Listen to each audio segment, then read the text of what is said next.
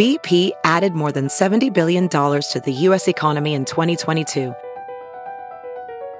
Investments like acquiring America's largest biogas producer, Archaea Energy, and starting up new infrastructure in the Gulf of Mexico.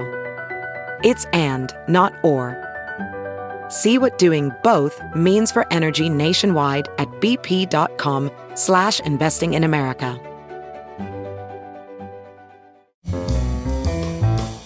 This is Merriam-Webster's Word of the Day podcast for November 14th. Brought to you by the new Merriam-Webster's Advanced Learners English Dictionary, designed for students and teachers of English as a second language. Learn more at learnersdictionary.com. Today's word is gormless, spelled G O R M L E S S.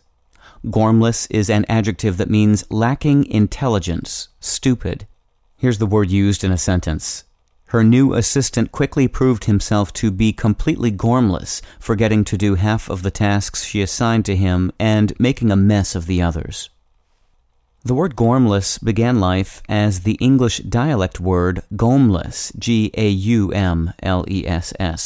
which was altered to the modern spelling when it expanded into wider use in the late 19th century.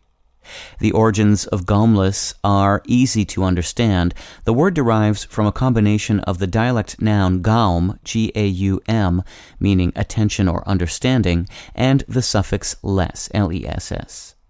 Gaum also functions as a verb in some dialects where it means to pay attention to and to understand.